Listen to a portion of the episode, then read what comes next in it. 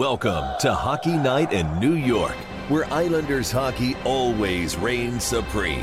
Whether you were raised at the barn in Uniondale or born in the stable at Belmont, Hockey Night in New York is your home for all things Isles. Now, let's drop the puck and get this party started. Ladies and gentlemen, it is Hockey Night in New York. Welcome to the program, everyone. It is Sunday, October 15th, 2023. Coming at you live from Floored Media in Rockville Center. Another big show coming up for you tonight. Craig Morgan of PHNX Sports will be joining us to talk some Arizona Coyotes. My name is Sean Cuthbert. With me, as always, is Mr. Stefan Rosner. Stefan, how do you do? I'm doing fantastic, and I think the Islanders are also doing fantastic as they win their season opener. Not bad after the start last night. We're obviously going to get into that. But before we do, I want to remind you all that we are proud to be presented by Blue Line Deli and Bagel. Satisfy your hunger at 719 West Jericho Turnpike in Huntington and 217 Carlton Avenue in East Islip. Check out the menu at BlueLineDeli.com. Also proud to be sponsored by Main Street Board Game Cafe. Find your crowd and unplug your game at 307 Main Street in Huntington Village. And also proud to be sponsored by Razor and Kniff Attorneys at Law, New York's premier trial lawyers, ready to fight for you. Check them out at RazorandKniff.com, RAISERANDKENNIFF.com. So, Stefan, the puck has officially dropped on the New York Islanders season. Nice little 3-2 victory. Let's talk about it. I think, first off, the biggest thing was the strong start. We were, last year, that was such a big issue. And you think, okay, 8 days between preseason game and start, you can't come out flat, right? What Islander team were we going to see? You can't come out flat. And if you don't come out flat, that's kind of a fireable offense. They're so antsy to get going. They're all ready to go. And they come out flying. You saw the speed. Every line was rolling. They get two quick goals. Brock Nelson, absolute snipe off. Pierre Engvall made a great play along the boards. Yes, he did. Later on in the frame, I think with like 2 minutes to go in the first, Palmieri hit the net with a shot. He did. And that produced a rebound that Nelson fired back. Right. It ricocheted off Palmieri, skating off Clifton at the back post and in. Clifton forgot that he signed with Buffalo this summer. Yeah, rough outing for him. And 2-0 lead into the first intermission. That was the storyline last year where they had all those slow starts. They were always playing from behind. There was actually a stat on the great Eric Hornick's The Skinny, the NYI Skinny. They only had like 4 or 5 games last season where they were up by 2 goals after like the first and second period. So it just goes to show you they were either playing catch-up or they were playing those one-goal grinded-out games. And it became one of those later on in the game. But it was nice to see them get out there, not only score the first goal, but get the second one as well. And also their first season-opening home win since 1995. I was not even a thought yet, so, That is a scary, sad stat. I think they've only played 8 games. They haven't had a lot. That's true. That's true, which is weird. Why haven't they opened more seasons? I would think that maybe those are national TV games, and the Islanders weren't really good at that moment in time, or those moments in time for many years, so that's maybe they didn't draw. Thought. I don't know, but, the rest is history. They won it. Right? And you move on. That's correct. So, start the season perfect, 1-0. Let's dive into a little bit more. I want to talk a little bit about the first line to start, not so much on the score sheet, but how did Barzal and Holmstrom and Horvat look last night? Fast. And I think, Horvat had 8 shots last night. And that's, again, we talk about quality over quantity, right? But at the same time, early on in that game, Devon Levi rebound control was not good. So I think it was smart for that line and every line to just test him. Barzal and Horvat seemed to be clicking like they did last year. And I thought, again, the question was, could Holmstrom be effective with those guys? He took a lot of, the entire week leading up to it that he can't be that guy. And we'll get to it later. But he did exactly what he had to do. And I think the strongest thing we saw from him was his neutral zone play. Anytime he had the puck along the boards, quick tap pass to either Horvat or Barzal, and the more important thing was it was in stride, which allows for that transition game. Because if those passes are behind either one of those, that ruins the play. And he found time and space. He created lanes and everything for his teammates, and I thought he had a strong showing. Yeah, I thought that even though they weren't really on the score sheet, I thought that line was buzzing pretty well. And, that's something people are going to be, obviously looking at with Holmstrom. And look, a lot of people, they look at the stat sheet, right? If he doesn't have any points on the board, then what did he do, right? But as long as he's doing that job as kind of the third leg, to complement Horvat and Barzal, and they're putting the points up, that's fine with me. As long as the line is successful. I don't care. I don't care if Holmstrom puts up 30, 40, 50 points, as long as the line is putting up the points they need to and they're scoring the goals that are going to help them win these games. And everybody wants the Islanders to have that sniper to play with Horvat and Barzal. Unfortunately for the Islanders, that person is is not on the team right now, and in terms of prospects, is not here. Now, people said they wanted Wahlstrom there. Clearly, Wahlstrom's not ready to play. He might say he's ready to play. He needs time. But again, Barzal and Wahlstrom played 25 games together last year. Wahlstrom's biggest issue with Barzal, the shifty kid that he is trying to find the open ice, and they'd run into each other or crisscross each other and get confused. And you need a player that's going to keep it simple. And Holmstrom just went to open space. Mm-hmm. He got the puck off his stick as quick as possible to those guys and just let them do their thing. And that's what you have to do with that line. I think Godet would have done something similar. I think Fashing does that as well. Just keep it simple, and Holmstrom did that. Yeah, and why don't you talk a little bit about the swap from the right side to the left for Barzal? I know you put a piece out on the Hockey News. Maybe just let everybody know what the mindset was behind Barzal doing that. Yeah, so obviously he comes into camp the whole summer working on being a right winger for Horvat. He's a right-handed shot. So it was one game. It was game 3 of the preseason against the Rangers. Holmstrom made a pass. Holmstrom's a lefty and is naturally a right side guy, right wing. Threw the puck across the neutral zone, hit Horvat in stride. Horvat scores on the wraparound. And Barzal said that was a key moment where he realized, one, he'd rather be on the left because he likes to cross over the blue line on his backhand, get momentum to the outside, which makes sense. But also, he saw how effective Holmstrom could be. And I think that just goes to show Barzal's maturity, because it wasn't just focused on him and what he could do and how he's best there. It's he knew how the line could be effective, and he went up to Lambert and said, hey, I'd rather play the left side. Mm-hmm. And Lambert said, let's try it. And the rest is history, I think, too. With Barzal having the right-handed shot, he can cut to the slot now. I mean, he's got the hands. Cut to the slot and get that shot off. Mm-hmm. And we've seen the confidence in his shot since preseason camp opened. So I think that's going to benefit the Islanders immensely. And it's funny, too, because all the talk was they have to get a left winger. Now the conversation is go get a right winger if Holmstrom doesn't work out. And that changes everything. Well, as you brought that up, I mean, there's definitely a bigger chance now of perhaps seeing Wahlstrom there eventually. Yeah.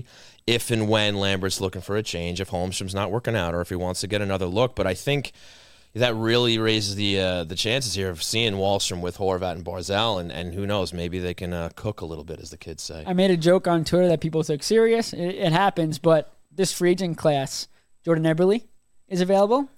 Anthony Beauvillier is available. Again, more so kidding on the Beauvillier, just in terms of Eberle, I mean, if Eberle was on that line, you're talking about Barzal, Horvat, Eberle. That'd be pretty useful, I mean, let's get there, but certainly that'll be a talking point as the offseason comes, unless somebody shows something this season and shows that they belong there. So I'm a little intrigued to see if and when Oliver Wahlstrom ends up there, but for now we're going to give Simon Holmstrom a shot and see how he works out there. Now let's move on to the line that led the charge in the scoring. Let's talk about the second line. Picked up right where they left off from last season, Brock Nelson, Pierre Engvall, and Kyle Palmieri. Brock Nelson, goal and assist. Everybody's talking Brocktober. Here we are. It's arrived. And maybe just touch on how they played. Well, first off, I think you got to talk about Engvall. I mean, that was a guy that went under the radar last year because he wasn't racking up the goals and stuff, and that line was flourishing. Well, you saw again yesterday, speed. His speed is ridiculous for how big he is, but also his reach. I mean, the board play that sets up Nelson's first goal, I mean, that's all Engvall there. Right. They don't have that chance. Oh, no, he was excellent on that play. And again, too, you also have to remember, Nelson scored it, but Palmieri getting open to become a pass option made the defenseman have to think about, okay, do I commit to the shot? Because if I commit to the shot, Nelson just passing it for the tap-in. So I thought Palmieri also, too, crashing the net on the goal that deflected off him and then Clifton, but that goal, both goals happened because Palmieri went to the net, essentially. So I think that whole line just worked really well together. The transition game was great, but they also did everything they had to do in the offensive zone to create chances, and they got goals. Yeah, they looked really good, and it looks like the Isles could end up having a nice little, option here with the first and second line to, keep the other teams honest. We're still waiting to see the first line getting the score sheet. Maybe a couple of pucks ended up in some goalie logos that could have ended up in a better spot, heading towards the net. But I still like what I saw out of them. Obviously love what I saw out of the second line. And maybe now we can just move on the bottom six. Talk about Casey Cizikas. He gets that deflection goal. It was challenged. It obviously ends up working out. And the fourth line, how did they perform? Because everybody's questioned how the fourth line is going to be this year, if it's finally going to be broken up, if they're too old, if they're going to stay healthy. How'd they look? I thought it was mixed reviews for them. I think it was a strong start getting in on the forecheck. The second period, everyone played pretty bad. I wouldn't call them out. And then a couple of mistakes happened. The goal, the middle stack goal, backhander, which you could blame Dobson for, you could blame the fourth line, turnover behind their own net, whatever it goes in. But when it mattered on a huge shift late in that game with, 7 minutes to go, a little under that, it's a really strong shift by the fourth line. Puck gets to Pelech at the point. Cizikas deflects it. There's a whole challenge now. Whether it was high stick by Cizikas, Dobson offsides. Yeah. All high sticks are reviewed. So that wasn't needed to be challenged, but Granato challenges the offside call. He thought after the game that it was offside. The league disagreed, and the Islanders get a goal, and Casey Cizikas comes through. Yeah, big winner for Casey Cizikas. Now let's talk about the third line. Lee Pageau and Hudson Fashing. Pageau won 10 of 12 faceoffs in the circle. Shocked. How'd they look out there for you? I think this was the most interesting line because I think it's going to take time for Lee to figure out what he has to do to play on that line. I'm not saying he's going to be bad at it. I just think it's different. And I don't think Fashing stood out. That's not necessarily a bad thing. I just think they have to play more games together to build up that chemistry because, again, Fashing's an easy guy to play with, but I just think Lee's the most important player in that line because, one, he could bring the offense, but also he's not bad defensively. He just has to figure out when he's got to step up on the rush, when he's got to stay back, and then once he figures that out, everyone else will find their places because, again, they haven't played together that much. So I think that's a line to watch for sure. I could see Gaudier playing on that line instead of Fashing. I could see matchups, the way you wanted to go about it. I could see Wahlstrom on that line too. I think that's one you got to figure out. But again, if Pageau is going to win the faceoffs, that line's always going to be important because they'll be out there for the defensive zone draws and things like that. Yeah, and look, they get the win in their first game. They beat a team who they're going to have to keep below them in the standings. This is a game we can end up looking back on later in the season saying that was a big win for them because Buffalo's probably going to be right there fighting for them for a playoff spot. So it's a good way to start the season.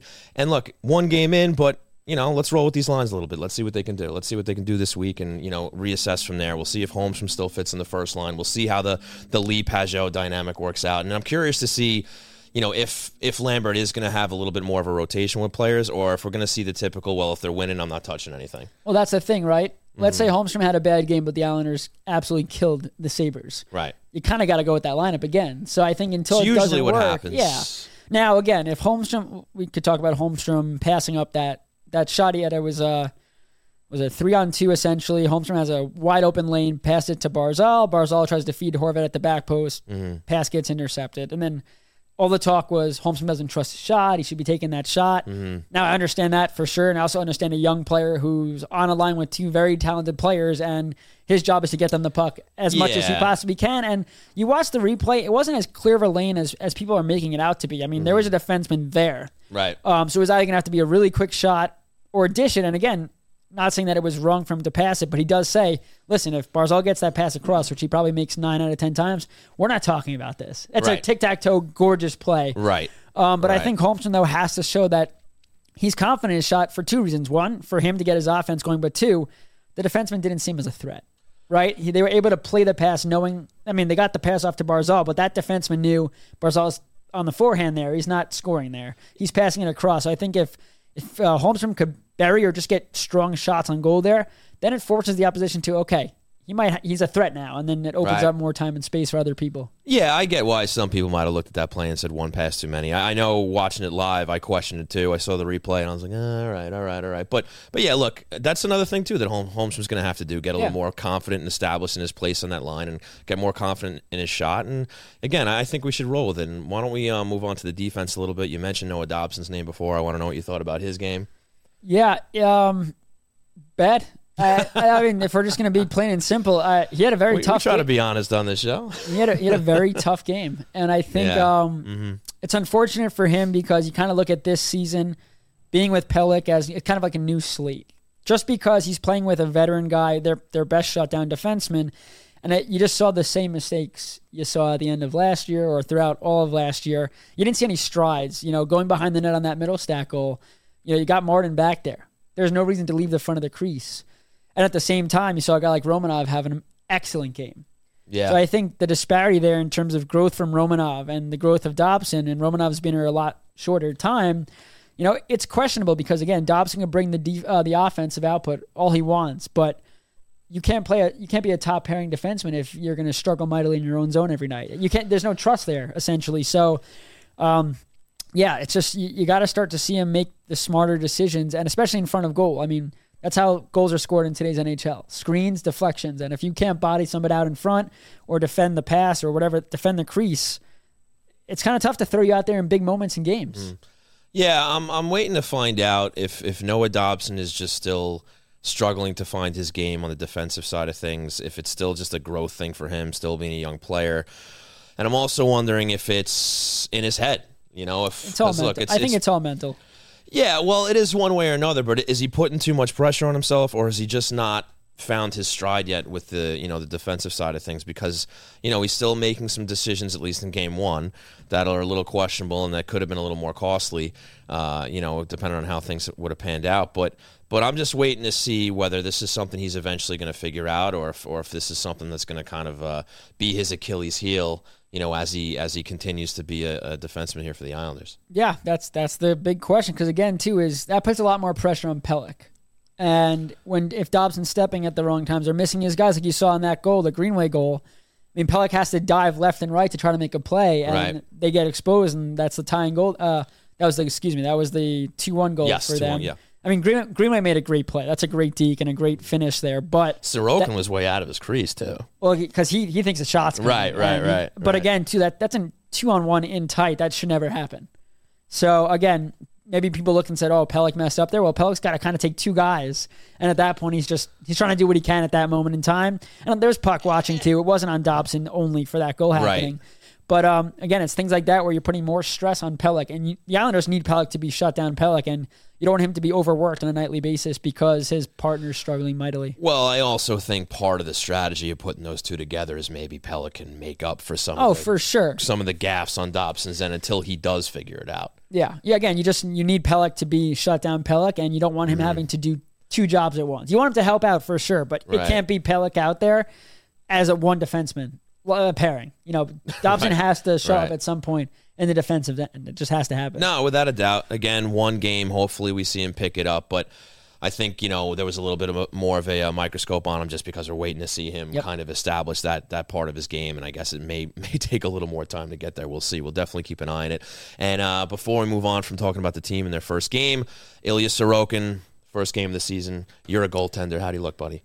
I thought he looked phenomenal from the first shot. Square to the puck, no rebound, catching everything, tracking the puck. And I thought the other thing, too, that he did that we haven't seen a lot of is shots going to his blocker. He was not redirecting, like absorbing it and putting it to the corner. He was punching it. Right. So he did it the first time, and immediately I was like... Yeah, one of them went all the way down the length of the ice. So the first one he didn't go to the corner, and I thought, I was looking back at the replay, and I said, this guy is so smart, and he doesn't have to think about it, is if he directs that first shot to the corner, there was a Sabre guy on that, like not in the corner, but where that puck would have gone to, where he could probably have picked up the shot and just scored there. He read that, and he punched it out to where nobody was to give him more time to get... And then the second time, there were so many people down low in his zone that he realized, I could punch this out of the zone. If they're not going to transition it for him and break it out, he's going to do it. And he punched it out and went all the way down. But it's such a quick decision that he has to make is, do I direct that to the corner when there's traffic in front? And he punched it out. Listen, some goalies might do that, and it goes to the slot, and they're screwed. But he read that there was nobody there, and if he got it high enough, which he did, that's a zone clear, and you get a line change. I mean, that's essentially playing the puck, which he doesn't do. Right. So I think if he's able to do that, I mean, listen, that's a slower shot coming in. That's in time to read the play. But if he's not going to come out and do what Shesterkin does and help the transition game and help clear the zone, that's one way to do it. Right. No, it was a clever little play there. So all in all, first regular season game, did they look different from their preseason output or what?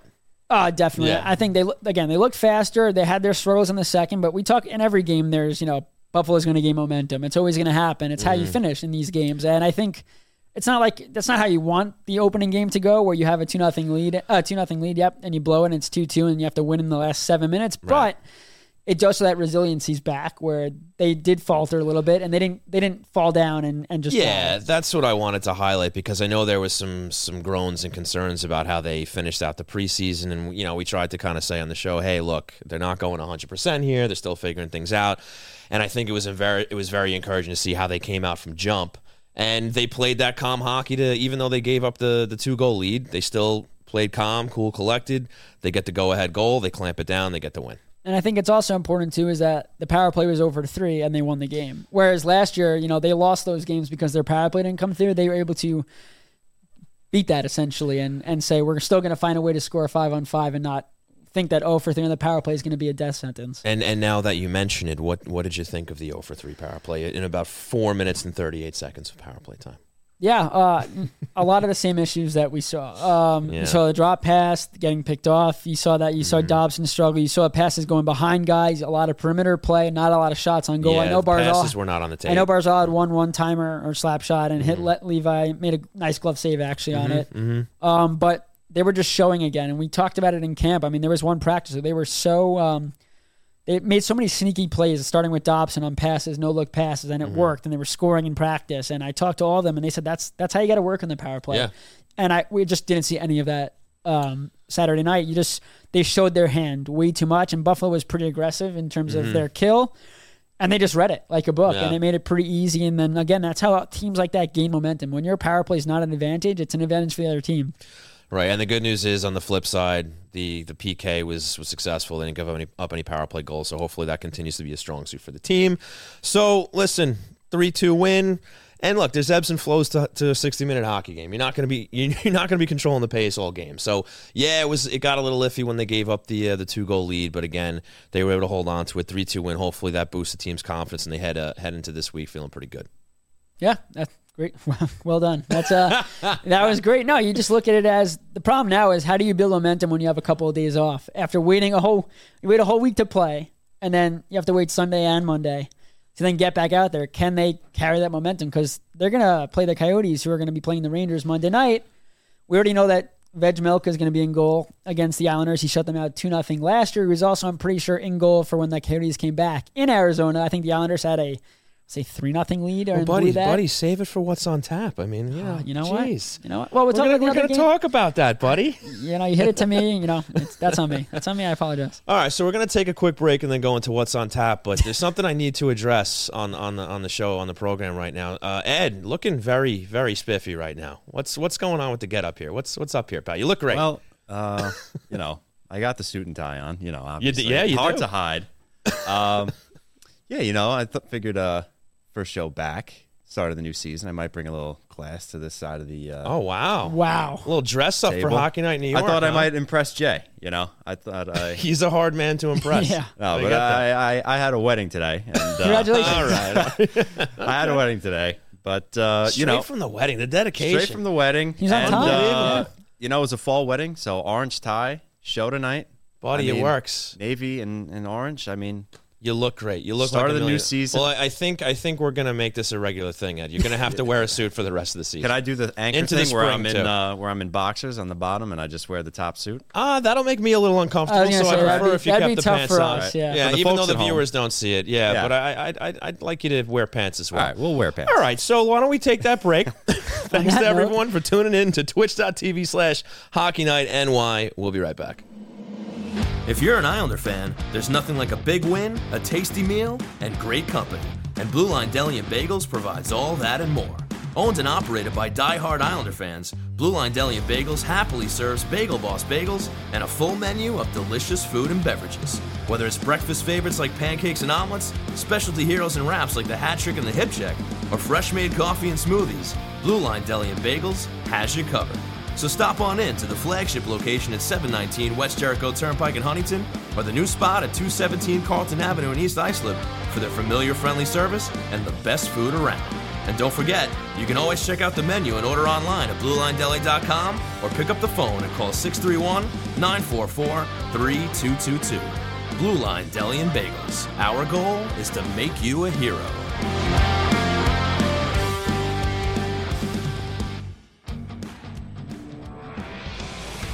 And now, it's time for What's on Tap, a look ahead at the Islanders' upcoming schedule. That's right, ladies and gentlemen, it is time for What's on Tap, a look ahead at the Islanders' upcoming schedule, which Stefan got ahead of himself a little bit there, but that's okay. We'll backtrack a little bit and we'll get it going. If you didn't know, they play the Coyotes on Tuesday. They do. They play the Coyotes on Tuesday.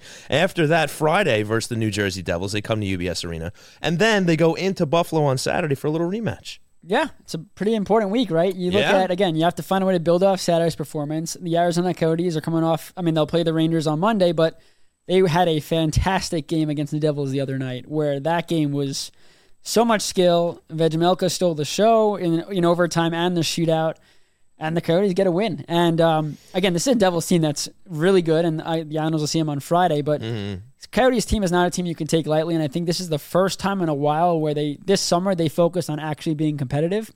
And we'll talk to Craig about it. Yes. It's a dangerous team where, you know, they're just starting to become a competitive team, but I have them as a dark horse to make the playoffs, and teams like that are so dangerous. Mm-hmm. Plus Logan Cooley. I mean, that kid's an absolute stud. He looks like he's going to be all right. Yeah. That behind the back pass, if you guys were watching, I mean, again, that's like a 10-year vet move. To pull that off in your first NHL game, I mean, you got to do what you got to do. But this Coyotes team is a revamped Coyotes team. They added a couple of veterans this summer, some young guys, and it's going to be a tough team. Again, being on a back-to-back seems like a trap game for the Islanders, right? You can't take them lightly, but you got to beat teams that are in second games of back-to-back, especially early in the year. Yeah, and look, this is a team who, as you stated, is going to be better, but a team you got to beat. You're going to be on home ice against a team who's still kind of looking to knock back into the playoffs here. I do think they're going to be more competitive, but this is a game that the Islanders should win.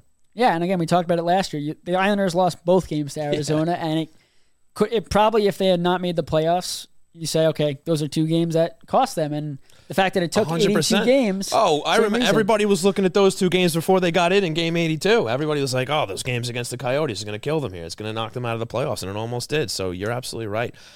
These are games you got to bank points on. They started out well last night. You got to beat Arizona on Tuesday. And I think Friday is a statement game against the Devils. Everyone's picking the Devils to be either one or two in the division. Mm-hmm, mm-hmm. Jack Hughes is just... Imagine that draft where people said, oh, Kako might go instead of Jack. Mm-hmm. Wow, that would have been a horrific, fireable mistake. But Jack Hughes is a stud. I mean, he is a top player in this league.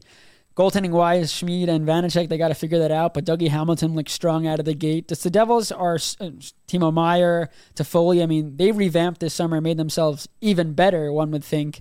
And it's just, again, this is a divisional opponent. The Devils are a team that are fast. And that's the biggest thing, too, is you're testing your speed against theirs, because the biggest thing for the Islanders last year is couldn't they defend against speed. Right. Now, the Islanders did get faster in the second half with Horvat and Engvall, and with Barzal back now, they're even faster, and every line has some speed there. So you got to see, can the Islanders' speed match up against a team like that? Well, speaking of all that speed, do you think Gauthier gets a chance on Friday against the Devils? I do think it matters. He's known for his footwork. Yeah, I think it really depends on what happens Tuesday. I think if Gauthier is going to come in, I do believe it'll be on the third line. Okay. I think Lambert's going to give Holmstrom a long leash. I just think they want that to work. I know Barzal and Horvat don't want to be mix and matching line mates. They want to build on something. And I think Holmstrom, again, if he could do what he did Saturday, there's no reason to take him out. I thought he was very good. Again, there's always room for improvement, but I thought he was good. Gauthier brings that element that other guys he's one of the fastest players in the league. Mm-hmm. And he's huge. So, maybe we do see him. I don't think we see Wahlstrom in. I think it'd be Gauthier for Fashing, and that'd be it. And then again, too, the Islanders aren't a back-to-back. So does Lambert decide to put one guy in then and then rest another guy? I think it's too early in the year to even be thinking about making lineup changes because of back-to-back, besides goaltenders. I think we're probably going to see Varlamov against the Sabres. Yeah.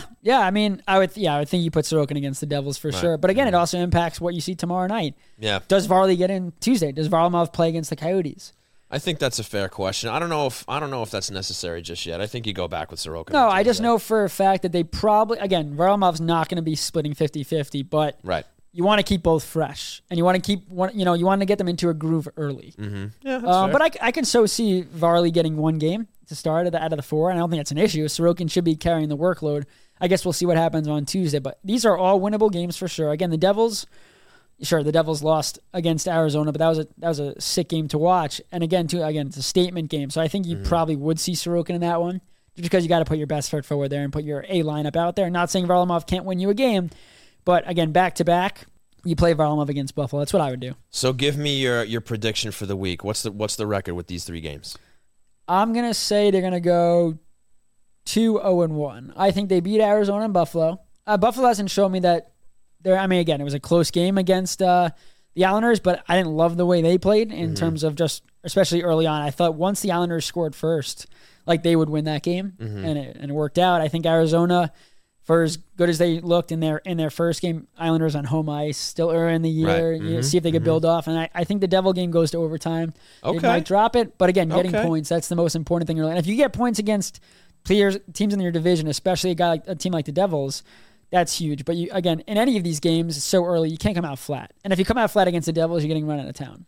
You're absolutely right. I like the 2-0-1. I'm going to go 2-1. They dropped that one to the Devils in regulation, but we'll see what happens. So, folks, I want to thank our great friends at Main Street Board Game Cafe in Huntington Village on Long Island's North Shore. Games for sale and for open play. Food and drink, beer and wine, fun and friends. Bring the magic of phones down, eyes up, tabletop board games to your family. Our staff will help you find the right game from old favorites to the hottest new releases. We have everything from strategic to easy party games. Get off your screens for a night your family will remember. Looking for meetups to join? Our Magic the Gathering, Dungeons & Dragons, Lorcana, and organized play communities are welcoming for all. We also do parties and corporate events. Located at 307 Main Street in Huntington Village, go to mainstboardgamecafe.com for more information. Main Street Board Game Cafe. Find your crowd. Unplug your game. We're going to break one more time because Craig Morgan is going to join us to talk Arizona Coyotes. So once again, thank you for tuning in to Hockey Night in New York at twitch.tv/HockeyNightNY. We will be right back. Attention all artists, storytellers, and creators of all kinds. It's time to make your content stand out above the rest. And Floored Media is the place to make your visions become a reality. Maybe you want to elevate your podcast and add some video, or turn that novel you wrote into an audiobook, or maybe you just need the right space to produce your daily vlog. Whether you're a seasoned veteran or just starting out, and no matter the project, Floored Media has the professional facilities, exceptional staff, and intimate atmosphere to breathe life into your creative passions at every step of the process. If it's engineering, production, live streaming, or post-production, you name it, Floored Media does it all. Conveniently located in the heart of Rockville Center and only a 30-minute ride from New York City on the Long Island Railroad, your creative incubator awaits. Go to flooredmedia.com for more information and email contact@flooredmedia.com for packages, rates, and availability. Hone in on your unique voice and start your project with Floored Media. Thanks for giving some time to our sponsors. Ready to talk more Isles? The train rolls on right here on Hockey Night in New York. That's right, folks. The train rolls on here at Hockey Night in New York. And from PHNX Sports and an NHL correspondent, Mr. Craig Morgan is joining us to talk some Arizona Coyotes. Craig, how are we doing? I'm great. How are you guys? Doing excellent. Thank you so much for taking some time to join us on the program here tonight. So the Isles face off against the Coyotes on Tuesday. I want to talk a little bit about the team, but before that, Craig, can you give us an update on the arena situation going on down there in Arizona? And maybe just talk a little bit about Mullet Arena, the fan experience. Obviously a very unique situation down there. I would love to get over there for a game because it looks a lot of fun, but maybe you can just talk on that a little bit to start. Sure. As far as the arena update, I've been talking about this story for 15 years. So sorry about that. No, it's all right. Obviously, everyone is hoping for a resolution here. Yeah. Earlier, I'm sure you guys are aware, the Coyotes put a letter of intent in on a piece of land in Mesa. I think they are also planning soon to move on another piece of land in East Phoenix. I think it's down to those two, to be honest, those two potential sites for where they could build the arena. Of course, they'll still have to close the deal there. These things are complex. It's not as simple as just buying land and erecting an NHL arena. But as we saw with the Tempe vote, obviously that fell through, but that's where we're at. Gary Bettman, of course, way back at the draft, said that he hopes to have an announcement coming from the Coyotes around the All-Star break. So that's the timeline they're on. I think they may actually announce something preliminary a little sooner than that. So we'll see how it goes. But in the meantime, as you mentioned, they're playing at 4,600 seat Mullet Arena, which is home to Arizona State's Division I hockey team. It's obviously a challenge revenue-wise. There are a lot of people around the league that aren't happy with it because it impacts league revenue. But if you ever get a chance to get down there, it really is a unique experience. It's a loud building. The ice is fantastic there, so the games are fun to watch. And they were a pretty good team at home last year. You can't keep doing this, right? They can't stay there for 4 or 5 more years. Well, that's what I wanted to ask you, Craig. I mean, you know, it sounds like there's a little bit of optimism if there's some announcements coming, but wasn't that like a 3-year deal here with Mullet Arena? Am I correct in that? No, it was a 3-year with a 4th-year option, but as I reported at the time, Arizona State told them, look, if you need to extend it past even that 1-year option, the 4th year, we're open to that. So it's not going to be a problem. It's not like they're going to get kicked out. The question I have is, is the Board of Governors really going to say, yeah, go ahead and play seasons 5 and 6 right. at Mullet Arena? Yeah. That's kind of what I was wondering. I mean, how long is the league going to let this go? I mean, maybe they have some kind of internal deadline here saying, okay, look, if they don't work it out by year X, like it's time to start thinking about somewhere else, right?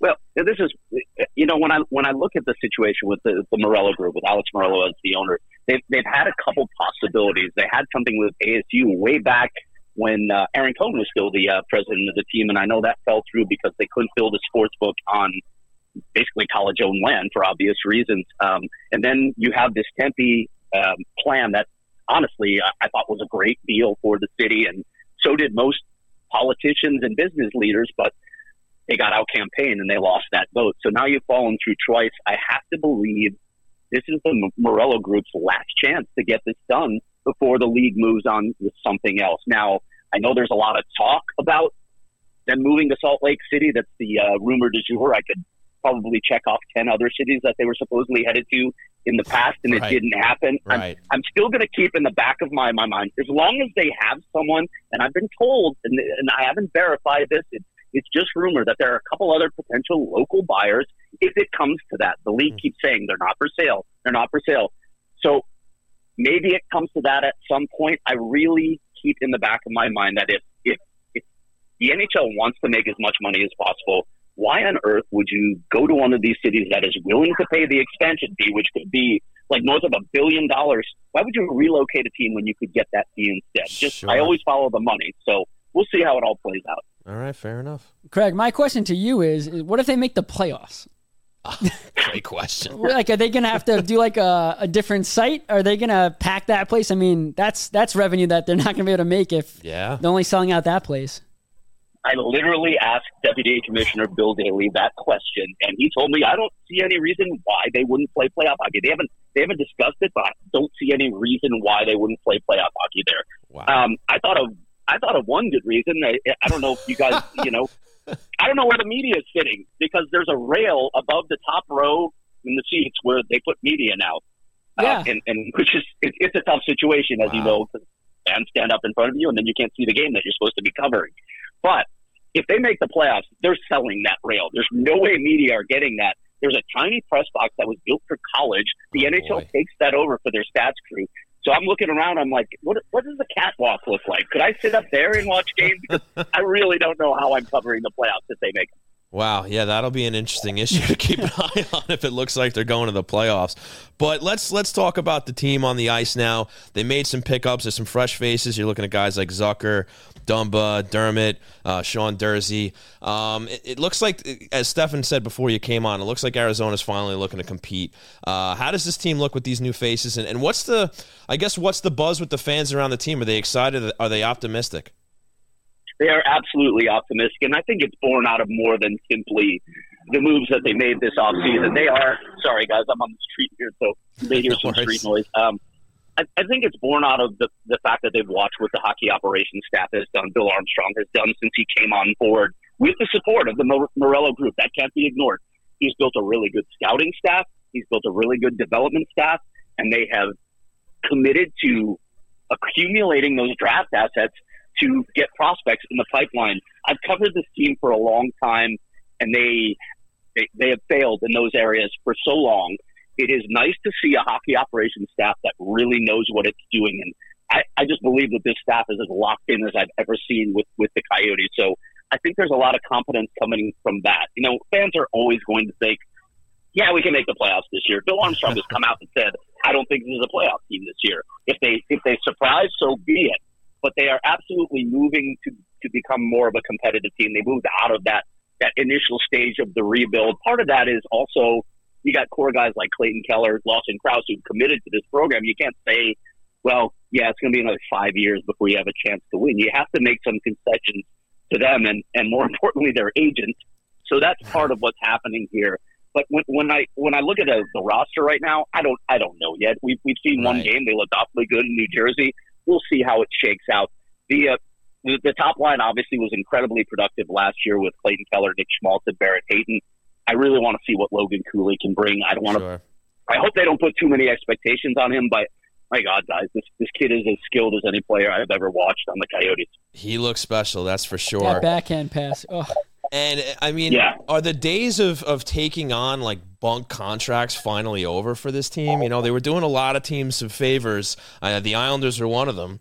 And you wonder, is it finally, you know, is that time finally come to a close now that it looks like they're trying to be more competitive, where they're not going to be doing these, you know, get-out-of-jail trades for other teams here?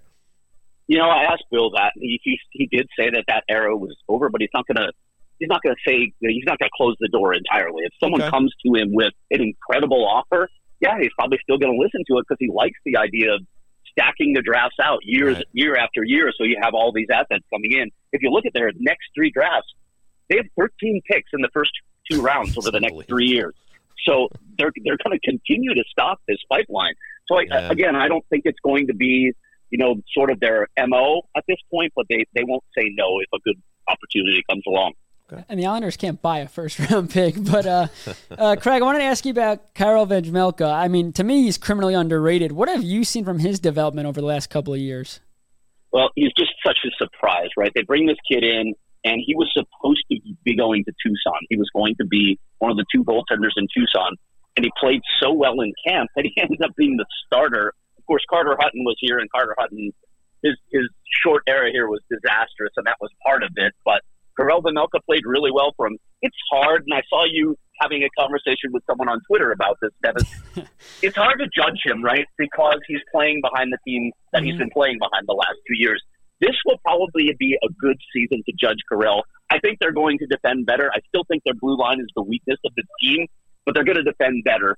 So we'll get a really good read on him. He has 2 years left on his contract. Curious to see what his future looks like, especially because they just signed Connor Ingram to a 3-year extension, and Connor Ingram was terrific over the second half of last season. So it's an interesting goaltending situation right now. And Craig, who are the Islanders going to have to key on? I mean, obviously there's probably some names that are going to pop out that are pretty obvious, but who are the Islanders going to have to key in on Tuesday to make sure they're keeping them off the score sheet? Well, it absolutely starts with the top line, Keller, Schmaltz, and Hayton. And I don't know if this is going to continue either, but Nick Schmaltz was the best Coyote on the ice in that game in New Jersey.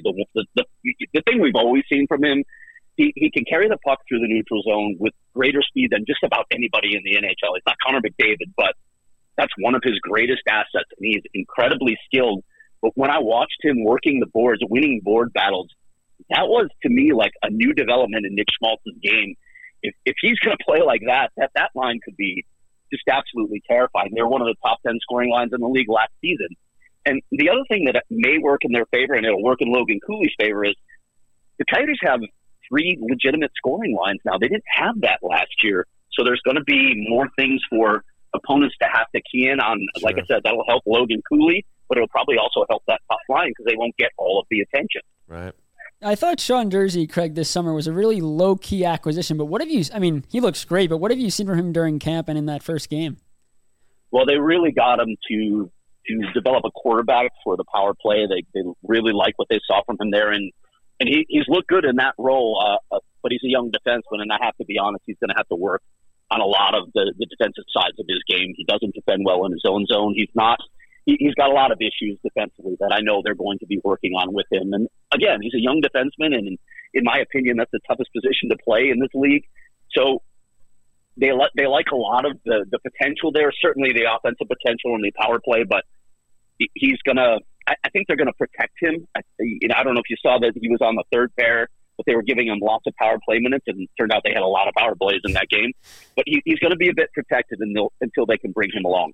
And you mentioned Logan Cooley before, and you don't want to have too many high expectations for the kid, but I guess going back to the summer, I thought, you know, the talk was that he was going to go back to school. He decides not to. Can you just take us through, if you had conversations with him about, you know, what went into that decision, and again, what are the expectations in year one?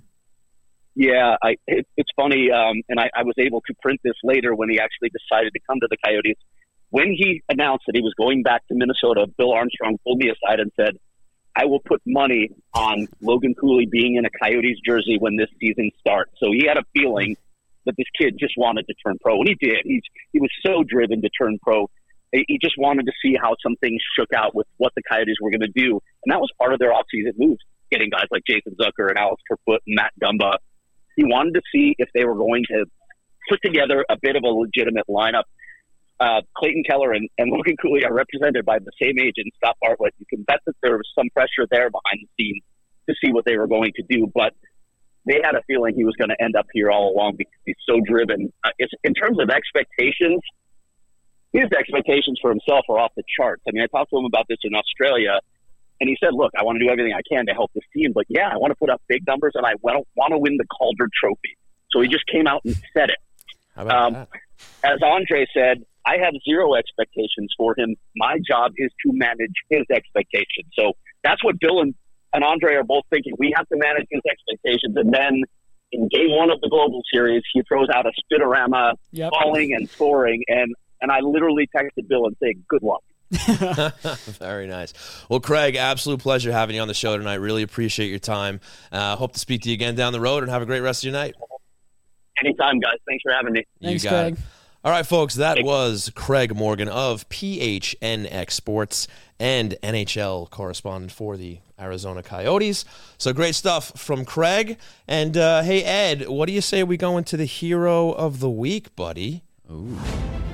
Ladies and gentlemen, when you hear this song, that means it's time for the Hero of the Week, brought to you by the Blue Line Deli and Bagels Half-Price Hero, which this week is the Selly, featuring grilled roast beef, sautéed onions, mushrooms, fresh mozzarella on a toasted garlic hero. So with that out of the way, Stefan Rosner, who is your Hero of the Week? Sean Cuthbert, my Hero of the Week is Simon Holmstrom. We've talked about him already, but I think a lot of arguments on Twitter was...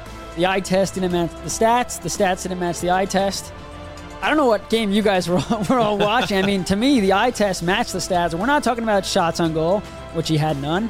Hits, he didn't have any. We're talking about the advanced stats. And I think we all talked about how it's about what he does for the line, right? Sure. Wrote down some numbers, Sean. Hey, he played 15.07. Tell us about him. I'm going to. That's why I wrote him down. 15.07 time on ice, and his Corsi 4 was 75%. Now, Corsi 4 is... shots for divided by shots against when you're on. So his 21 Corsi 4 was tied with Matt Barzal for the team lead. Horvat was one behind him at 20. But the standout was that when he was on the ice, the Sabres only had 7 shots on goals. He had the highest Corsi 4 for the Islanders, and he was only on the ice for 7 Buffalo shots. And people could say, oh, yeah, you know, he's a responsible defensive guy. But that's not what it was about. If you watch the game, this is when you go back to the eye test. It's he made the plays in the neutral zone to get the Islanders in the offensive zone, which meant the Sabres weren't getting into the Islanders zone, and that's why you saw the Corsi 4 such a positive number, because he was doing all the right things to keep the play up the ice, rather than having to backcheck and make plays in his own zone, which, of course, would help his Corsi. It was about driving the puck through the neutral zone and getting chances on goal. Again, Horvat's not getting 8 shots on goal if Holmstrom's not making the plays he made in that neutral zone. So I thought, again, he took a lot of heat the whole week leading up to it, a lot of pressure on himself to produce. He kept it simple, had a very strong showing, and it's a showing that he could definitely build on. Yeah, and I think, you know, your argument would have had a little more backup if he pots that goal. Barzal or Horvat pots one of those shots into the net. So I get it, but again, let's see how this experiment goes. I think I agree with you. First line still looked pretty good despite the fact that nothing went to the net, but eventually and soon they're going to have to start going in. And then I think if the heat on Holmstrom continues, I can understand why that's happening, but let's give it more of a chance. But a good pick on Holmstrom, and I still have to get involved in this advanced stat stuff, because I got to tell you, it's still like Greek to me. I haven't looked at the Corsi stuff, NaturalStatTrick.com, like shout out to them. Yeah, Fenwick, all that stuff. I don't know what that stuff is. Goals saved above expected, all the fun ones. And that's why, with my hero, I went with the stat sheet. There you go. Brock Nelson is my hero of the week. Goal and an assist. It's Brocktober. He looked excellent out there. A grizzled veteran now for the New York Islanders. In his prime. A grizzled veteran in his prime. Yeah, no, he looks great. He has looked great over the past couple seasons. Looks like he's picking up where he left off, so it's nice to see him getting underway right away. In the first game against the Buffalo Sabres, I thought him and the rest of his line looked very well. Hopefully, a guy like Kyle Palmieri stays healthy so they can keep playing as well as they. Yeah, absolutely. So I like what I see out of him in that line so far. Brock Nelson is my hero of the week. And imagine Trotz never came here. Think about what Trotz did for Brock. Well, first off, think about what Tavares leaving did for Brock. Hey, that's a decent point. And then nobody mentions that. And that's why when we talk about Brock, yes, maybe he's on the other side of 30. It's just his birthday, actually. Happy birthday to Brock today. Happy birthday, Brock. It's his birthday today, right? Isn't it Gaudier's birthday, too? And Scott Mayfield's birthday was yesterday. Birthdays all around. But, yeah, with Brock, it's, to me, his career didn't start until Trotz got there. It unleashed this confidence that we hadn't seen. His two-way game, his elite sniping. I mean, last year he was the NHL's most accurate shooter and an all-star. And I think, I think sure, maybe eventually at some point, Brock will start to decline. You can't, I mean, if he does, wow. Like, they got to lock this guy up forever. But at some point he's going to drop, but that day is not today. And I think for the Islanders right now, having him as your... I mean, he could be a number one center. He's an elite player. People don't give him credit. He's criminally underrated in the league. Everyone talks about it. I think last year people around the league finally you saw it in the All-Star game and in the skills competition. Like, who is this guy? Because, again, if you're in the Islanders, whatever, people in Winnipeg have no idea. And I think you made a great point about, you know, not only Trotz coming in, of course, but the fact that John Tavares leaving was an open door for him. Changed everything for a lot of guys. It created more time. It created an opportunity for him, and because you kind of wondered if he had stuck around, right? You would have had Barzal, Nelson, and Tavares all together. Maybe Nelson ends up as your third line center. Pageau probably never ends up becoming a New York Islander. Here, that's your four, unless they decided back then to move Barzal to the wing. Yeah, and there's some money things to think about too, but.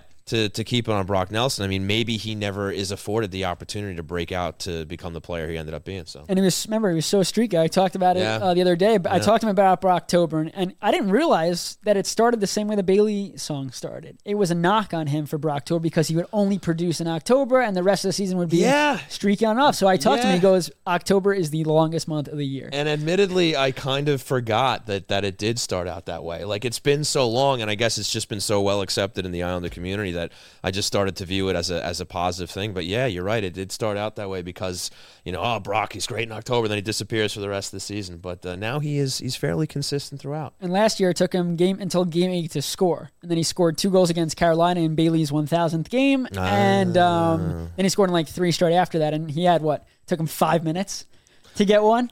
Yeah. 5 minutes to get one, 20 minutes. He didn't get the second one, but that's a point, 2 points. So one period.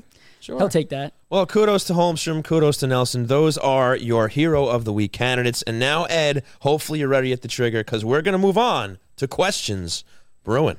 It's time for Questions Brewing. So go ahead, ask us a question. I forgot about that. It's quite something. Oh, yeah? Yeah. Well, that intro. Oh, came in the chat. So that's Sean, everybody, by the way. No, it's not. That's a hired gun, buddy. That's not me. Nip. You're your own hired gun. It's a hired gun. I'm on to you. It's Nip doesn't have a voice. He's a mascot. That's true. He would get fired. He's just presenting questions, bro, and you see him there. And tips. Nip's Tips. Yeah. Hope you guys are checking out Nip's Tips every Friday. He has a lot of good advice on life every Friday morning. I really trust what he says. So yeah, tune in every Friday because our new mascot, adopted mascot Nip, he's got tips for you every week. So hope you guys are enjoying that. And if you haven't seen it yet, check it out. Okay, Ed, Jay, how's the chat looking? We got questions or what? Are they brewing? They're brewing. Okay. All right. But some people are just not happy with the win tonight. It's just not enough. It's never enough. It's never enough. Sometimes it's just very hard to please Isles Nation. I know. But before we get started with the chat, let's try to be fair. We have one question on that came from Twitter from Michael on Twitter. Okay. Handle at Am I Crying? I hope not. Well, that's a great name. How long is Lambert's leash with Dobson on power play 1? You want to field that one, Stefan? Why not? How long is the leash? I just don't see them making that change. They just need kind of, if Dobson, again, is not going to play the defensive style, he's got to be the power play guy. And they're going to do everything they can to make him that guy because he has to have a reason to be on this team.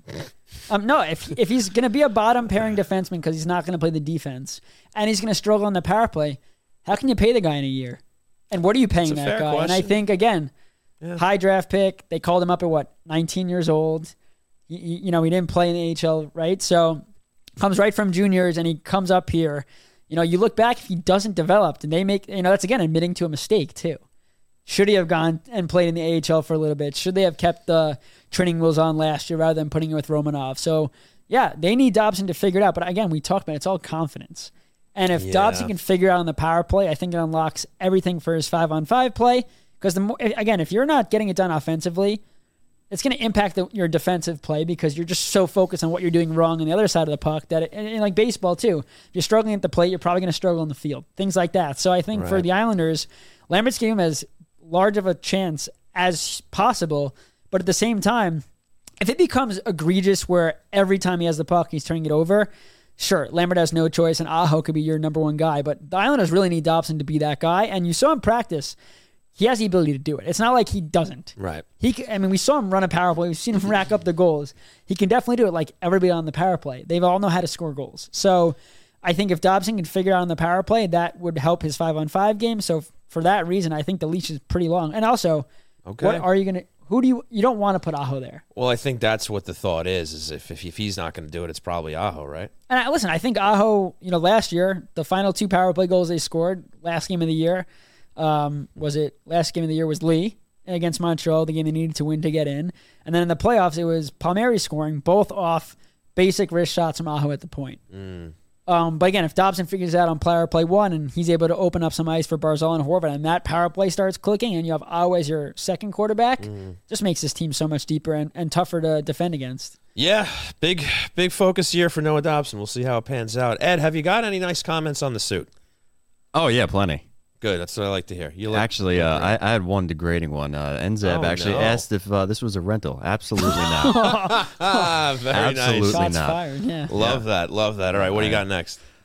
This next one is a very special question from none other than Stefan's own girlfriend, Alyssa. Alyssa would like to know, how much do Ilya and Brock's backs hurt? Yeah, probably a lot, but they have great trainers, though. I know that for a fact. And I think this is the year finally where Brock shouldn't have to carry the workload. The last couple of years, again, whether it be through injuries or anything like that, it was the Brock show. And if Brock carried the offense for back-to-back years, so this year his back shouldn't hurt as much. And for Sorokin, we talk about the defensive structure and breaking out of the zone. I mean, Sorokin had to be brilliant last year. He was a Vezina candidate because he had to do everything. But you look back at the Leonard year, right? That whole year was Leonard that good as what the stats showed? Probably not, but their structure made it easy on him. And I think this is the year, especially you got to figure out if Dobson can shore up his defensive game. But if you could have two strong pairings and have Mayfield and Aho down there and the forwards are getting back and that structure is tight and stopping guys from getting to the front of the net, that's one, going to allow Sorokin to play more games because he's not going to be as tired. He'll be more ready if they do make the playoffs. And it'll just make him more confident in himself because he doesn't have to focus on those 3 or 4 saves he has to make one after another. It's okay. Like yesterday.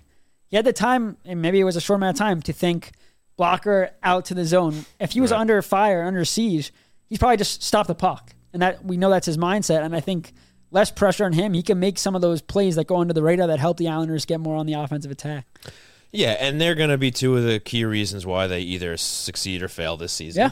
But, yeah, hopefully the responsibility is spread out a little more. Let me ask you this before we go on to the next question, Stefan. How many games are fans going to give Bo Horvat to score his first goal before they start regretting the trade? I think it ultimately depends how many assists he racks up. Because, again, we saw in training camp and preseason, Barzal was the one burying. Yeah. Horvat was the one. I think Horvat could set a career high in assists. I really do. I think Barzal is going to set a career high in goals this year. I think it's just the nature of the beast, because we know for a fact that the defense, or whoever the forwards back-checking are, is they see Horvat as a threat for the shot, Barzal as the pass. So they take the pass away.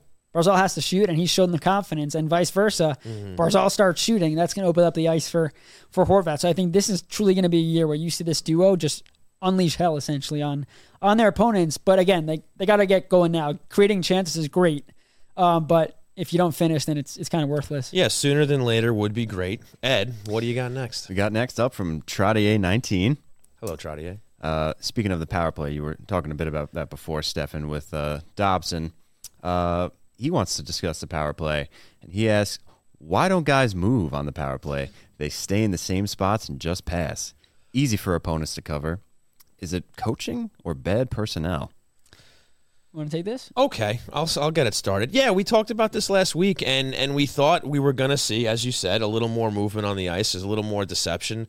And, yeah, that was a big part of their problem last season, is that they were very stationary, very predictable, and it made it very easy for penalty kills to be aggressive on them and, force turnovers, force pucks out of the zone.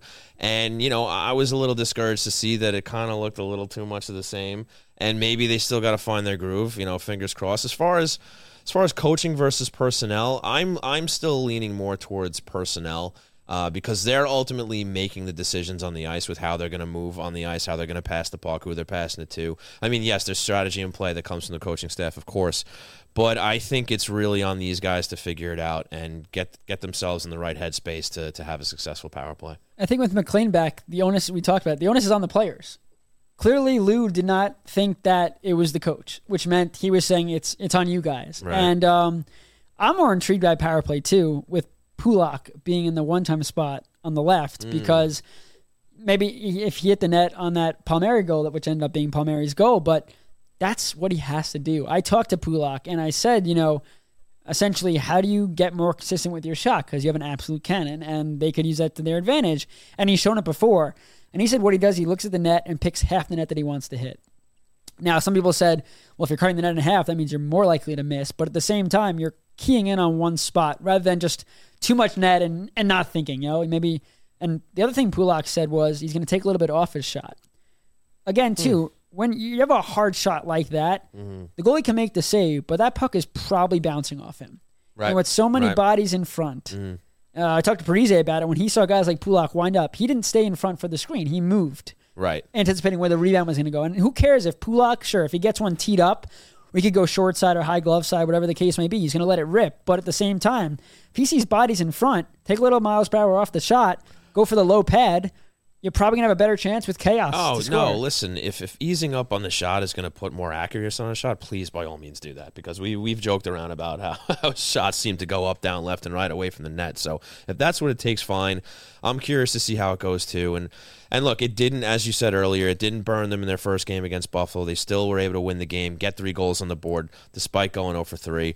But yeah, I mean, look, we're obviously going to have eyeballs in this all season, and it's gonna be a narrative, it's going to be a storyline, whether it helps or hinders them. But yeah, it wasn't an encouraging first game on the power play, but hopefully they pick it up. And Barzal said, he goes, it has to be better. Like, if we want to make the playoffs, it has to be better. And again, talk is not the same thing as actually going out there and getting it done. And score some goals, buddy. He made a statement. And shout out MSG for putting my tweet on TV yesterday. That was pretty cool. I appreciated that. Congratulations. That Barzal told me, and he said, it was actually in a group scrum, that, you know, Dobson's the quarterback on the power play. If he's moving the puck, it gets us going. So he has to be the quarterback. He's got to create lanes for us. And again, we all know it starts with Dobson, which is why I don't think he's going to have a short leash, because when Dobson's going, you could see it. And the confidence grows, and he could so be that guy. It's just about getting him to that level this time. We shall see. Ed, what do you got next? Next up is from Mr. Tom Boyle. T. Boyle. He wants to know, is Arizona making the playoffs this year, and are the Islanders a playoff team? Well, Stefan already gave his prediction for the Coyotes. I think the Coyotes are going to surprise a lot of people. Now, again, that's a large jump to go from pretty bad team for like generations to making the playoffs. But like Craig said, is that top line maybe you know, those guys aren't like big-name guys outside of Keller, but they just find a way to get it done. And like he said, they have goal scorers throughout that lineup. They have D that activate off the rush. They have a good goalie in Vejmelka. I mean, when you have a goalie like him, maybe he's not going to be a top 15 goal in the league in terms of when you think of the top 15 goals in the league, but again, very underrated. He gets the job done. And teams like that are people maybe, okay, we're playing a back-to-back. We're playing the Coyotes. We're going to rest our starting goalie. We're going to do that. Then they beat you. I mean, they beat Arizona. I feel like they beat Toronto every time they play Toronto. Yeah, no, that's now, the thing. Now, that's Toronto doesn't have to worry because they just dominated the regular season. But for other teams that are, you know, maybe they're wild-card teams, they take playing Arizona for granted. They come out slow. Yeah. You can't do that. At worst, you can't do that against any team in the league. Right. And you did it against Arizona last year when they weren't good and they beat you, like the Islanders. They took their foot off the gas a couple of times and got burned, and now they got better. So you can't sleep on this team again. You just saw what they did to the Devils. That was a statement win for them that, hey, sure, we're going to be on the road. We're going to come into a team that's probably going to be a top 5 team in the East, top division guy for the team for the Metro, and we're going to beat them. So yeah, it's impressive. I mean, look, the start of the season is always a little wishy-washy, right? Because you do get some teams that come out like a cannon, and then all of a sudden they come back down to earth. We've seen Buffalo do that 1,000,001 times, I feel like, over the past decade or two, right? And, you know, and you really got to get into, like, I don't know, I'd say at least like 15 games into the season before you really start to see where teams are going to, you know, settle within the standings and where they're going to perform for the season. As far as Arizona being a playoff team, I don't think they're going to get there yet, but sure, surprise me. That would be cool. And the Islanders, we talked about it last week. I'm going to stick by it. I think they're going to be a playoff team. Yeah, I think so, too. I think just the whole we've beat the horse, whatever the expression is, about the running it back. The horse has to be dead. Oh, we killed the horse, then beat it? Well, yeah, that's the phrase, yeah. Whatever. You get my point, is that them running it back isn't them running it back. And if you want to know why I said that, watch last week's episode. I like that. Look at that. I like that. Just because I'm getting tired of repeating it. And again, it's not the same team. But again, go watch it. I don't want to talk about it. All right. Fancy Pants Ed, what do you got next? NZEB09. Can we now say that the trade of, I always butcher his name, Toews. Toews. I know, but the W almost makes it look like a more correct spelling version of Toews. Everybody who saw the spelling of that name for the first time thought it was Toews. It's a bad habit. Until they heard it was Toews with Jonathan Toews. Yeah. All right. So Toews, all right. Can we now say that the trade of Toews and leaning on Dobson was a big mistake? It's twofold. Go ahead. Go. You go. It's not looking good right now. It's not. But, again, I mean, look, could there have been other decisions that could have been made at the time? Yes, and we're not going to take the time to try to, speculate what that might have been. But we know that it was a forced trade, that Lou came out and said he did not want to make the trade. And he got 2 picks for him at the time. And, yeah, right now it doesn't look great because Toews has become Toews in Colorado. We know what he's doing out there. He's already got a ring. And Noah Dobson, while still being a 50-point scorer, has a lot to, figure out on the defensive end of things, and he's not as reliable as Toews yet. No. So right now, the bet on Dobson doesn't look great, although, you still can't discount 50 points back-to-back, essentially, 49 last year, but that's nothing to, bat an eye at. Has it been perfect? Has he been as good as Toews? No, he has not. Does he still have a chance to be? He's still only 23? I was going to say, Toews is much older. Toews broke into the league at 26.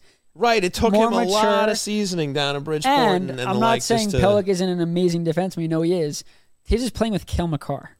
Yeah, that helps. That changes some. I'm not saying Toews isn't good. Look, he's very good. But, again, like you said, it was situational. I think the fun fact to add is the Islanders got 2 second-round picks back. I did a story on Fashing, and Fashing started in the United States National Development Team. Mm-hmm. Goes to the Kings, and the Sabres really wanted him. So the Sabres traded McNabb, the defenseman, and 2 second-round picks to the Kings when Fashing was a freshman in college at the University of Minnesota to bring him on to Buffalo. Huh. Yeah, fun fact there, Nice. How about that? Yeah, look, black and white, the answer is no, it doesn't look good right now. It doesn't look good. Toews is pretty happy, though, with how it turned out. I would say he's doing all right. I'm pretty sure they did an interview when, the first time the Islanders went to Colorado. Mm. He's like, yeah, I love Lamarillo. I appreciate it. I'm like, yeah, of course you did. Right. But no, you're right. He did say a lot of good things about Lou. Look, I mean, again, his hand was kind of forced a little bit. It happened. It would be nice to have Devontae still on the Islanders. Yes, it would. I saw the announcement of the contract signing, and I groaned a little bit, but it is what it is. But hopefully Dobson gets his defensive game together, because then we might be saying, hey, this actually worked out all right. And again, we talked about the mental thing. If he could get confidence in his defensive game, it's going to translate into offense. It just is. That's how it works. All right. Next up from Thomas Panic. How much do you think the pandemic and the AHL minimum wage rule hampered Dobson's development? We just talked about it. So the AHL rule is you can't. What's the age? You can't be. Is it 19? I think it's 19. Yeah, I think you have to be 19 or older. Yeah. So we saw it with Isaiah George this past year, not with the pandemic rule, but in terms of Isaiah George could only have made the NHL roster, mm-hmm. or he goes back to juniors. And when you send a player back to juniors, you cannot bring them to the organization, mm-hmm. until their season ends. You have to make a decision. They stay on the NHL roster as a 7th defenseman or in the starting lineup, or they go back to juniors, because, again, there was no ability to just put Dobson in the AHL and bring him up. It was he goes back to juniors. Right. And they lose him for the whole year, and he develops down there. But he was ready, I think, after June. I don't think it would have helped him to go back down there and dominate like he did. I don't think that helps a player. Now we saw with players like Dufour, obviously was an overager there, and Maggio, and they both had ridiculous years. But they also lost their major developmental years due to COVID were lost. That was a difference maker for them. Yeah, and I think it's a good question to ask, but you don't really know. I mean, you can look at the situation, because some prospects benefit from the extra year in juniors. other prospects, you know, benefit from the step up? Do we know if Dobson would be playing better defensively right now if he probably played in the AHL instead of juniors? I don't know. I don't even know how, you know, one can make that claim. Is it possible? Absolutely.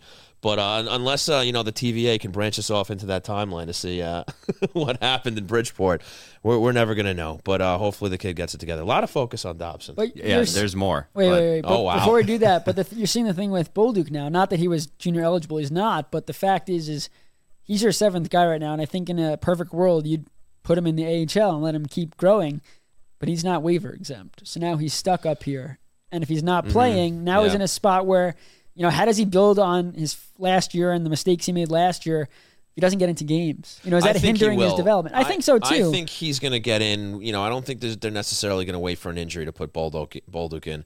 I think maybe him and Aho will do some splits. But again, the longer you wait him up here, is that a mistake for a guy that took strides last year gets called up? So we'll see. We'll see. Ed? Next up from New Wave Halifax. Will the Islanders pick up a new enforcer as part of the bottom six rejuvenation either this year or next year? No. Yeah, I'm saying probably not, but I'm glad the question was asked because I guess, you know, you kind of reel the Johnston news into that, right? You know, he obviously ends up getting waived to make room for Holmstrom, essentially, to keep him up on the roster. And, you know, now that, I suppose, presence, even though he didn't necessarily get on the ice all the time, has left a hole there. I don't know if that's something that Lou is going to be looking to fill anytime soon. But it is interesting now that he's not there. You know, like again, we talked about it a lot, but I don't know. I think they're just going to roll with what they have, and you know, let Martin continue to be the police officer that he is on the ice. Yeah, it really is going to depend when that first Islander gets absolutely crushed and who stands up.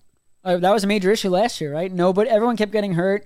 There was no retaliation, which, of course, some teams don't want that retaliation. But at the same time, the more times you allow hits like that, teams are going to take advantage of that. But in terms of Ross, again, he wasn't playing a lot. Right. And I think with the Ducks, it's a huge opportunity because, you know, everyone's like, why would a team pick up Ross Johnson as 1.1? Well, by adding Ross, they still had like $8 million in cap space. And Killorn, a grinding forward who stands up for his teammates, is hurt. He broke his finger or something like that. So I think Johnson, the first couple of weeks, is going to get a chance to play and kind of prove himself. Good for him, in his first game, though, he played 5 minutes.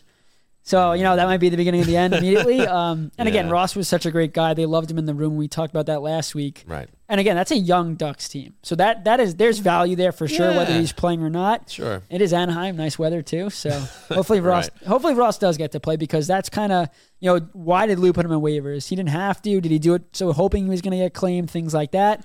So you just want to see hopefully Ross gets a chance to play and make the most of it. Lou finally decided that it was worth time. It was time. It was worth keeping the 23-man roster that he went with in lieu of Johnson, and he shaved off $1.1 million off the cap, so that had something to do with it too. Ed, do you have any more?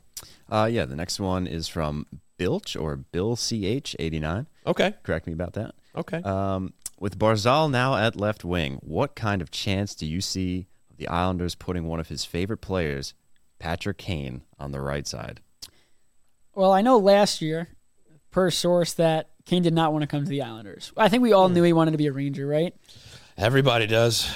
But oddly enough, or ironically enough, or whatever, Patrick Kane's cousin plays for LIU, is a forward for LIU. And so maybe there's come play in the same area that, you know, the practice facility is where LIU plays games. They're close. Oh, okay. Yeah, I mean, they're not close in age because Kane is in his mid-30s and this kid's 21, 22. Okay. But they're pretty close, so maybe I think there's a lot of teams that would want Kane. I think Buffalo makes a ton of sense. I know we had that whole issue with the police out there and the tax or whatever that stuff was. Yes. I don't know if they'll forgive him for that. Taxi driver, yes. I guess if he scores goals, they'll forgive him. Probably. But I think there's a lot of teams where Kane fits more. But again, too, it does change now with them needing a right winger and not needing a left winger. Okay, Ed, I think we got time for one more, and then we'll close it out. We'll do another one from NZEB then. Did either of you guys have issues with Lane's line choices? They didn't seem to be playing matchups and were just putting out random lines. Yeah, I thought it was interesting that they started the game with first line versus first line, right? I mean, you know, you go back over the last few years, probably the fourth line ends up starting, or at least maybe they throw out JG's line. Yeah, Pageau, yeah. Right, to go against the first line. So I wasn't putting too much emphasis on it, other than, you know, just the way they started the game. But Steph, if you have anything to add there. I think it's a feeling out process for sure. And not again, they didn't do the matchup thing, but at the same time, he's got to see what each line brings too. Again, we talked about how that third line was, you know, where does Lee fit in? How did that line look? Maybe he didn't trust them to start the game. He wanted to get the speed going. Mm-hmm. Go back to Simon Holmstrom. He was their best defensive forward when he got called up last year before that knee injury. He kind of changes their ability to start that line because Horvat's very strong defensively. Barzal, we know, could steal pucks, and Holmstrom's very responsible. So maybe that does add an element where Lane has no issues starting them against the other opponent's best because they are defensively sound. They are defensively sound. So I think we can wrap up questions brewing, and we can wrap this thing up. So cue that music. All right, ladies and gentlemen, I want to thank you for tuning in to Hockey Night New York at twitch.tv/HockeyNightNY and your favorite podcast providers. Want to send out a huge thanks to Craig Morgan of PHNX Sports. And, of course, a big thanks to our sponsors, starting with Blue Line Deli and Bagels, located at 719 West Jericho Turnpike in Huntington and 217 Carlton Avenue in East Islip. Check out the menu at BlueLineDeli.com. Also, a big thanks to Main Street Board Game Cafe, located at 307 Main Street in Huntington Village. Find out how to unplug your game at mainstboardgame.com. Also, a big thanks to Razor and Kniff, attorneys at law. Nobody likes going to court, but if you have to, Razor and Kniff are ready to fight for you. Call 516-742-7600 for a free consultation. And, of course, a big thanks to Floored Media for hosting us here. Big thanks to you, Stefan, for being here tonight. Where can we find you on social media? Yeah, Twitter or X. at Stefan_Rosner, STEFEN_ROSNER, the Hockey News Islander site, and NHL.com. You can follow myself at Shoney Hockey. You can follow the show at Hockey Night NY on Twitter, Facebook, Instagram, X. TikTok. No, it's Twitter, Stefan. Okay. It'll always be Twitter. You can follow us on all those places. Big thanks to Ed. Big thanks to Jay. Big thanks to Shoeless Jake hanging out there. Don't forget Ed. How we doing, buddy? Big thanks to Ed Suit. Big thanks to the Ed rental. Suit. I can't wait to see. I can't wait to see what you rent next week or next episode. Anyway, well, thanks to them too. The chat was. Chat was great. So, folks, once again, thank you for tuning in to Hockey Night in New York. And also, remember, we're doing that fan rant video at the end of the month. I decided we're going to extend the limit to 2 minutes. We got some grumbles from some fans. They need a little more time than 60 seconds. So if you didn't hear about it last week, basically, we want to hear what you think your outlook is for the Islanders this season, and we will play that video in our show at the end of the month. So DM us on Twitter, send it to us, or you can email us info@hockeynightny.com. So with that, for Ed, for Jay, for Shoeless Jake, for Stefan, I'm Sean Cuthbert. We've been Hockey Night New York. We will see you next week.